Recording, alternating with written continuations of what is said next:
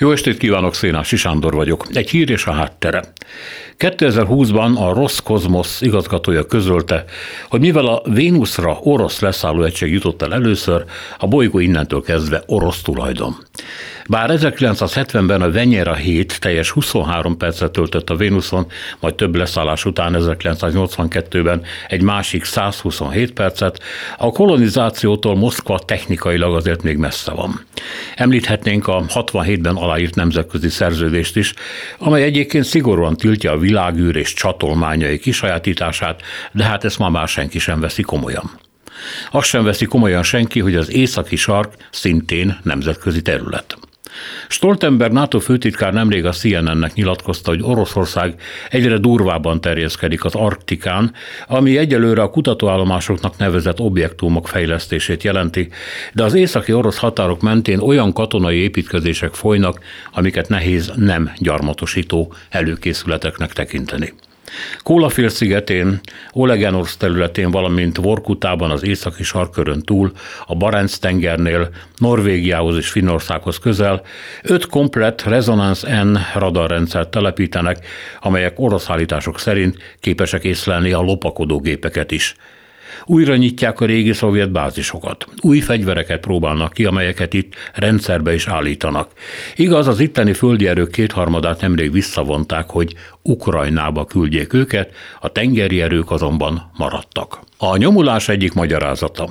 Az északi sarki területeken sok az olaj és a földgáz. A másik.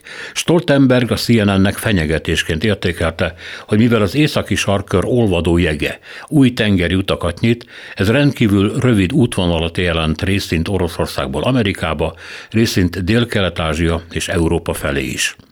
Ezeket az utakat ugyebár elben bárki használhatná, épp úgy, mint a vénuszi strádákat, már mint ha lennének ilyenek, ám Moszkva atomjégtörőivel nyilvánvalóan dominálni fogja ezeket a vizeket.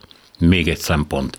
A szeptemberi balti-tengeri szabotás óta a NATO komolyan aggódik a norvég gáz és olajinfrastruktúra elleni lehetséges orosz terrortámadások miatt, hiszen a norvég gázszállítások az európai felhasználás 20%-át jelentik.